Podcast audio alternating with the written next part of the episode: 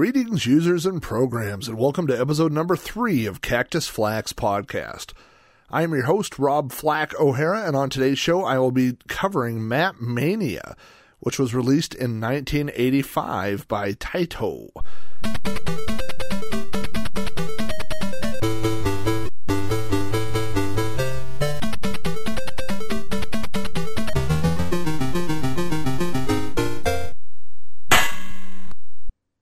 Mania was a professional wrestling game, the object of which was to win the title and see how far you can go. It was controlled with a single eight way joystick and two buttons, one for punch and one for kick, and came as a kit, so it was usually installed in a generic cabinet.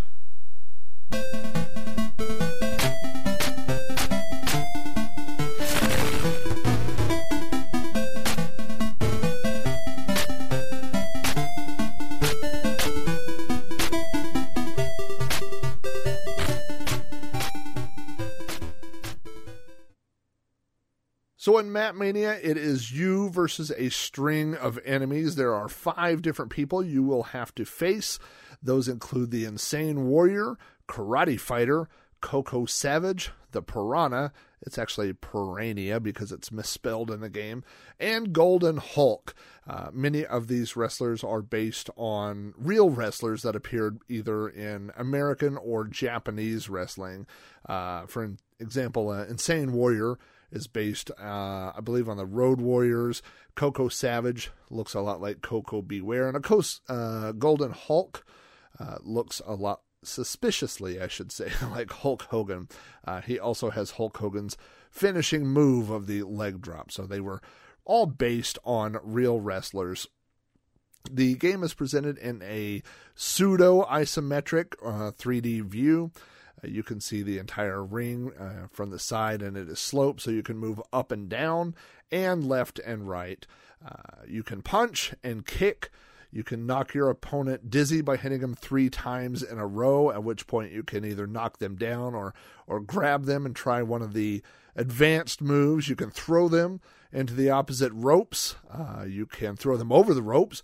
You can dive off the turnbuckle uh, and land on them with your knees.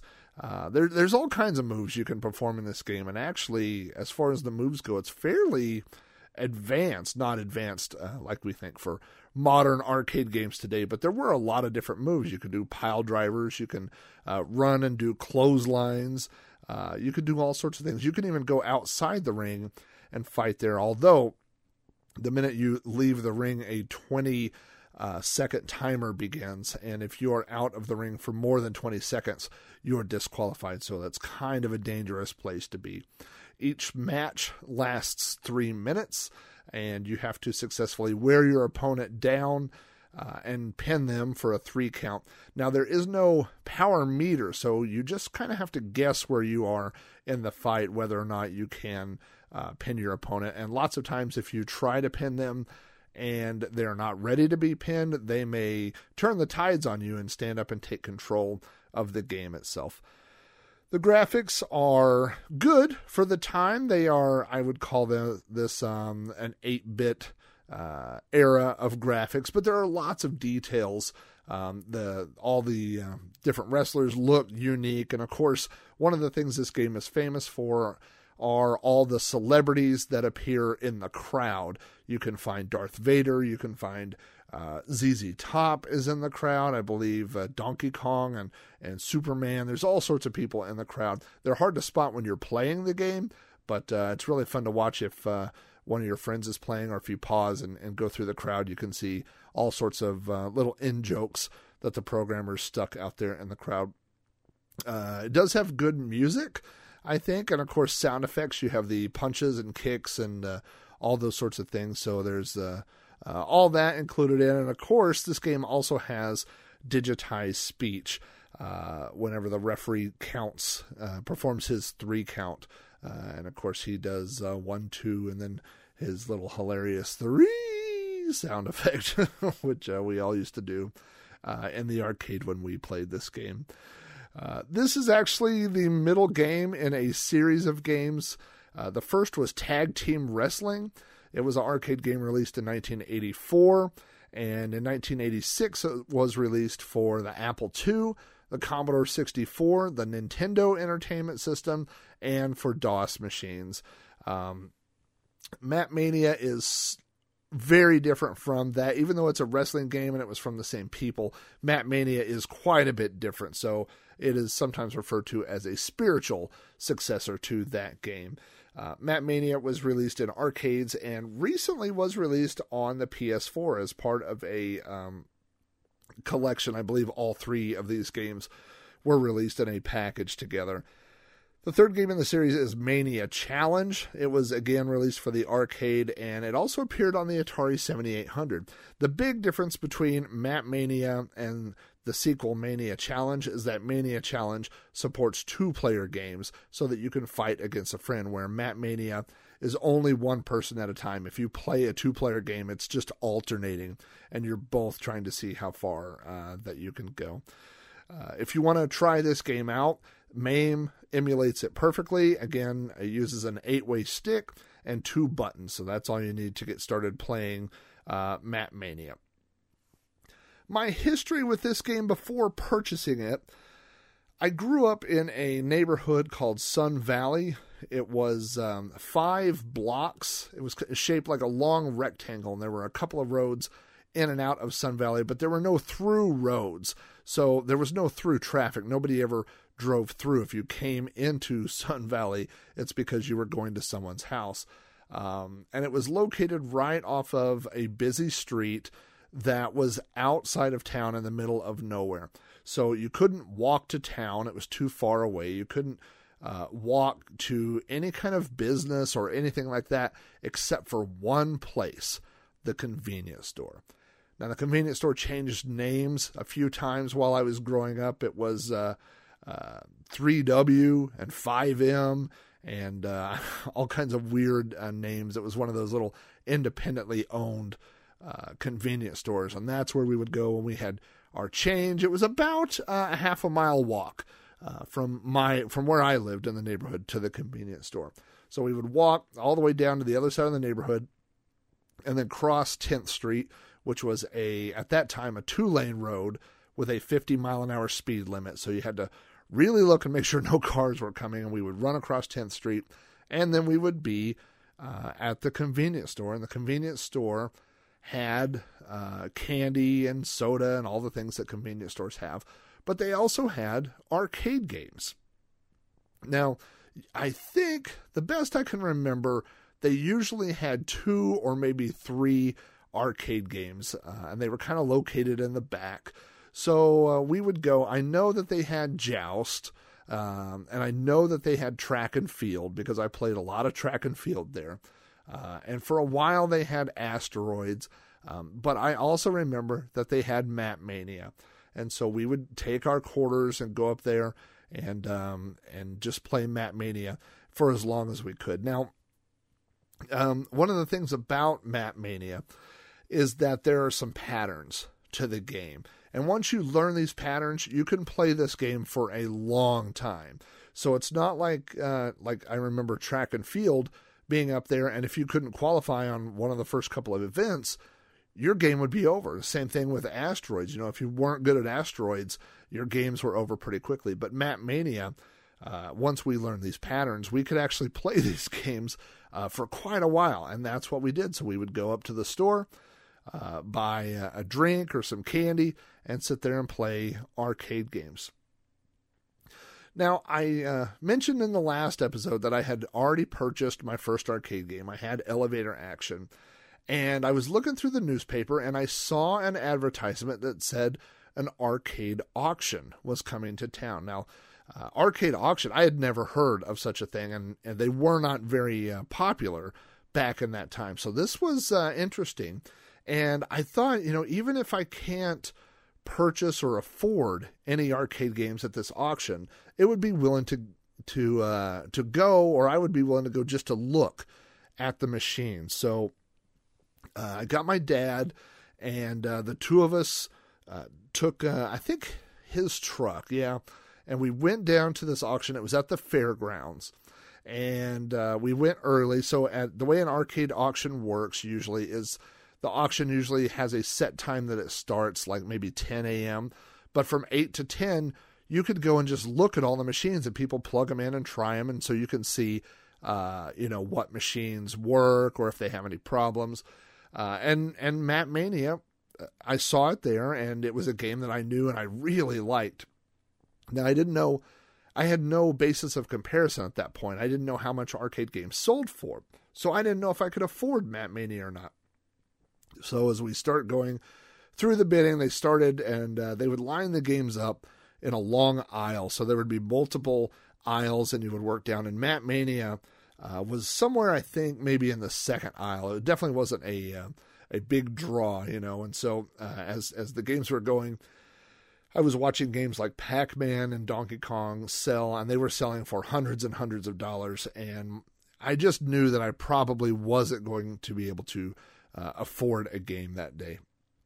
I don't remember how much money I took at the time, but it certainly wasn't, you know, four or five hundred dollars, which is what those other machines were selling for. So my dad and I went to the snack area and we got a, a Coke and we were sitting down and I saw the crowd of people going around the corner to where uh, Mat Mania was. So I went over. Now I had like four or five games that I had wanted to purchase that day. Uh, Mat Mania was one of them. So I went over to where the crowd was. And uh, before long, they had moved over to Mat Mania. And so I, I had my number. I had registered and they gave me my little voter uh, card with my number on it. And I, I weaseled my way right up to the front of the crowd. I mean, I was the first person in line. And the uh, auctioneer says, okay, here's a classic from Taito. It's Mat Mania, and we're going to start the bidding at $500. And I remember just thinking, just deflated. You know, I mean, $500. Uh, there's no way I could afford that. And so I was getting ready to walk away, and, and the auctioneer said, okay, uh, let, let's start the opening bid at 300 because nobody bid $500. And uh, so I thought, well, 300, I still really can't afford that. But, uh, you know, it was interesting that he had dropped the price down. Well, nobody bid 300 either. So he started the bidding at 100. And I thought, you know, for 100, uh, you know, that, that might be, I don't remember. I, I may have taken $200. Um, so 100 I could afford, you know, but I didn't bid yet. I was kind of waiting. And, um, then he dropped it and he said they're going to start the bidding at $25 well, I could barely contain myself. So I, I picked my card up and I kind of waved it, you know. And uh, he says, I have a bid for $25. Do I hear uh, $35, $50, $50? And nobody bids. And he says, sold to the young man in the front before he has the time to change his mind. And uh, anyway, uh, so I kind of moved back, you know, to where my dad was. And my dad says, "Oh man, they just sold your game for twenty five dollars," and I was like, "I know, I bought it, I bought it." I was so excited, uh, and so uh, I purchased that game. I purchased another game that same day, which we'll be talking about on episode four of Cactus Flack's. But I was very excited. This was the first arcade game that I had purchased at an arcade auction. So uh, we were in my dad's truck. My dad had a Chevy full size truck at the time and we um, put the games in the back of his truck and strapped them down and took them back to his house.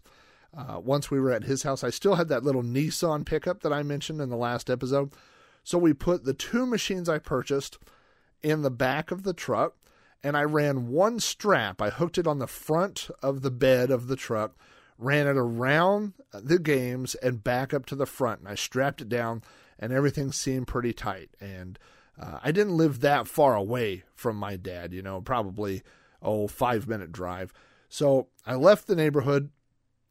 I pulled up to uh, that same 10th Street that I used to walk across when I was a kid and turned left and heard a loud crash and looked, and both games had fallen over.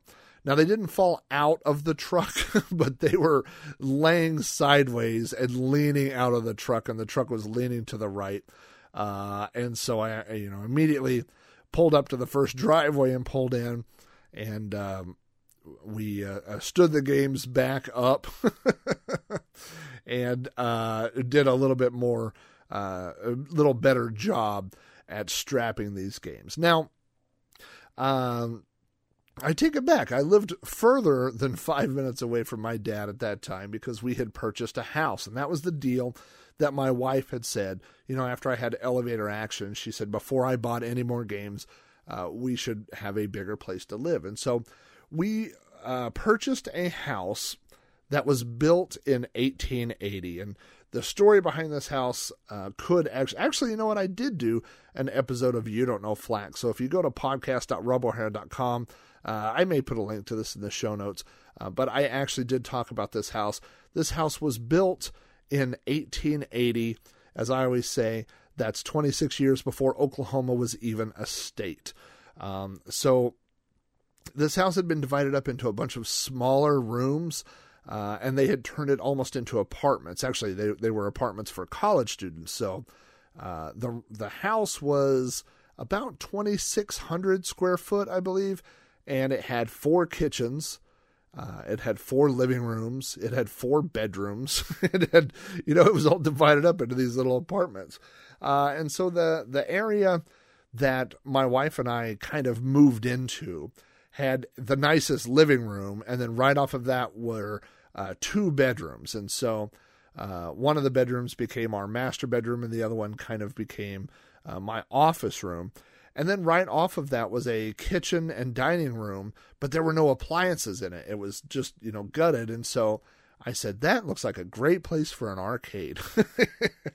and so I moved elevator action into that little area. And then this day I moved two more games uh, into the kitchen slash dining room that we didn't use for a kitchen or dining room. Uh, so, um, uh, yeah, that's what we used that room for. So I had a little mini arcade starting right there. So, um, um, let's see. You know, I, I, my memories of playing it at home were uh, that it wasn't as fun as it was when I was a kid because when you're a kid and you drop a quarter into a game, uh, the fact that you can play it for, you know, 5, 10, 15 minutes on a single quarter is really cool. I mean, that's great. But when you own a machine uh, and you can play, you know, each round you can play for however long, 10 or 15 minutes, um, it gets a little tedious and you don't want to play it over and over. You know, um, I think when I got my high score, it was somewhere like in the I don't know, 20th or 30th round, something like that. I'd have to go back and look. But, um, you know, so if I were trying to beat one of my scores, I might have to play this game for a long time. And so uh, it, it just wasn't that much fun to own at home as it was, you know, playing it out on location. Uh, I never did any repairs to it. The game that I purchased, the machine that I purchased, I believe was installed in a Gyruss cabinet. Um, it, it had the same shape that looked just like Gyruss, so I believe that's probably what it was. I don't have great pictures of any of the machines that I owned. I owned uh, a total of, I believe, six machines when we lived in this house before we moved, and that's when we moved uh, across the country to Washington. Uh, but this was before digital photography. You know, I, nobody had digital cameras and nobody had cell phones. We moved in 1996. Uh, so I didn't have a cell phone with a camera. I didn't even have a cell phone, I don't think, at the time. Uh, so now what I did have was a tiny uh, video camera, like a uh, eight millimeter, I think, uh, video camera, and I had this thing called a Snappy, which plugged into the parallel port of your computer and it had RCA inputs. And so you could feed video into this thing and then take screenshots.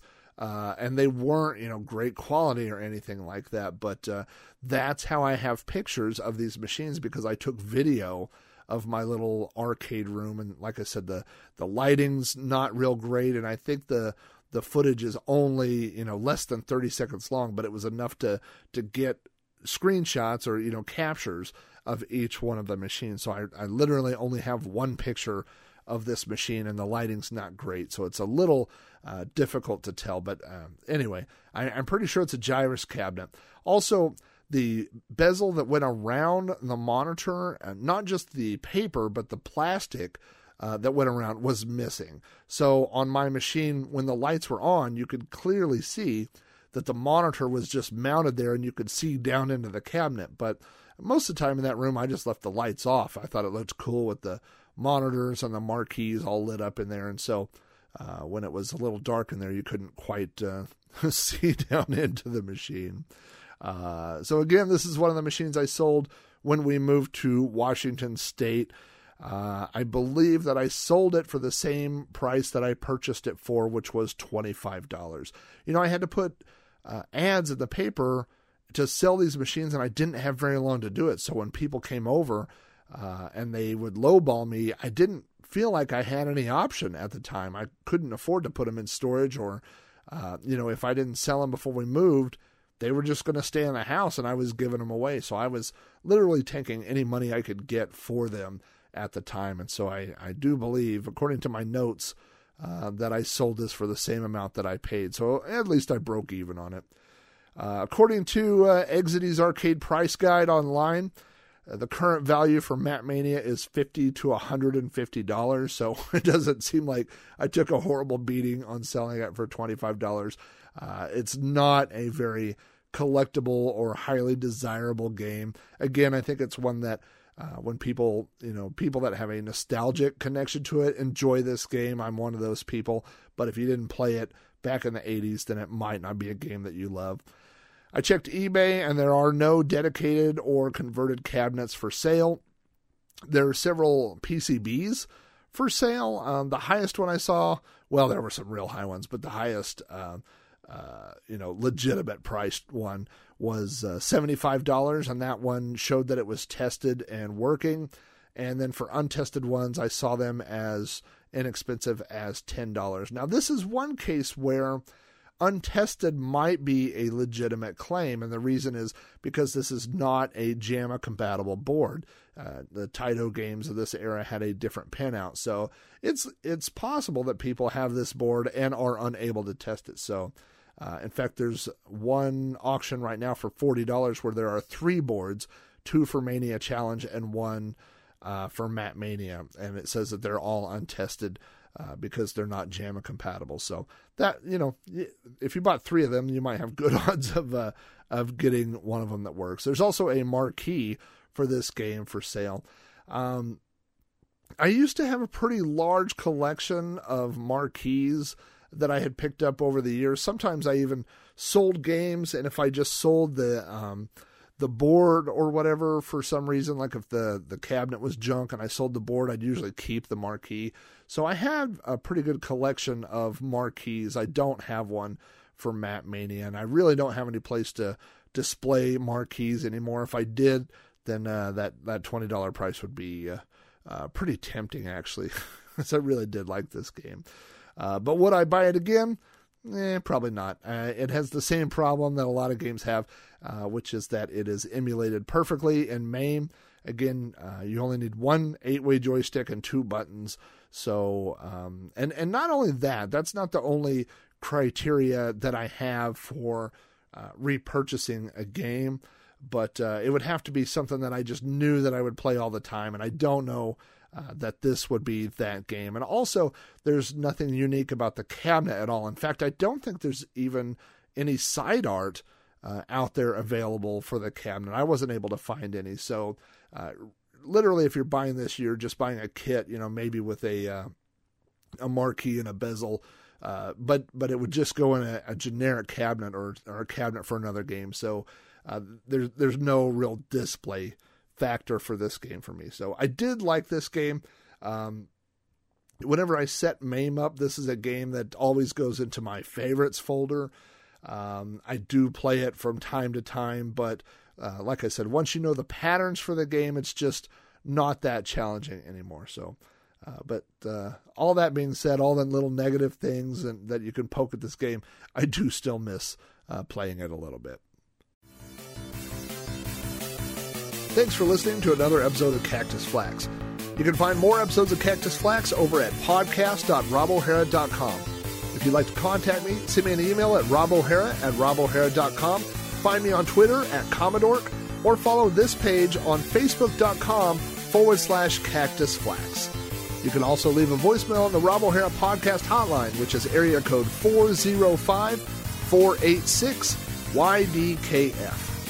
Cactus Flax is a proud member of Throwback Network, your home for quality retro podcasts.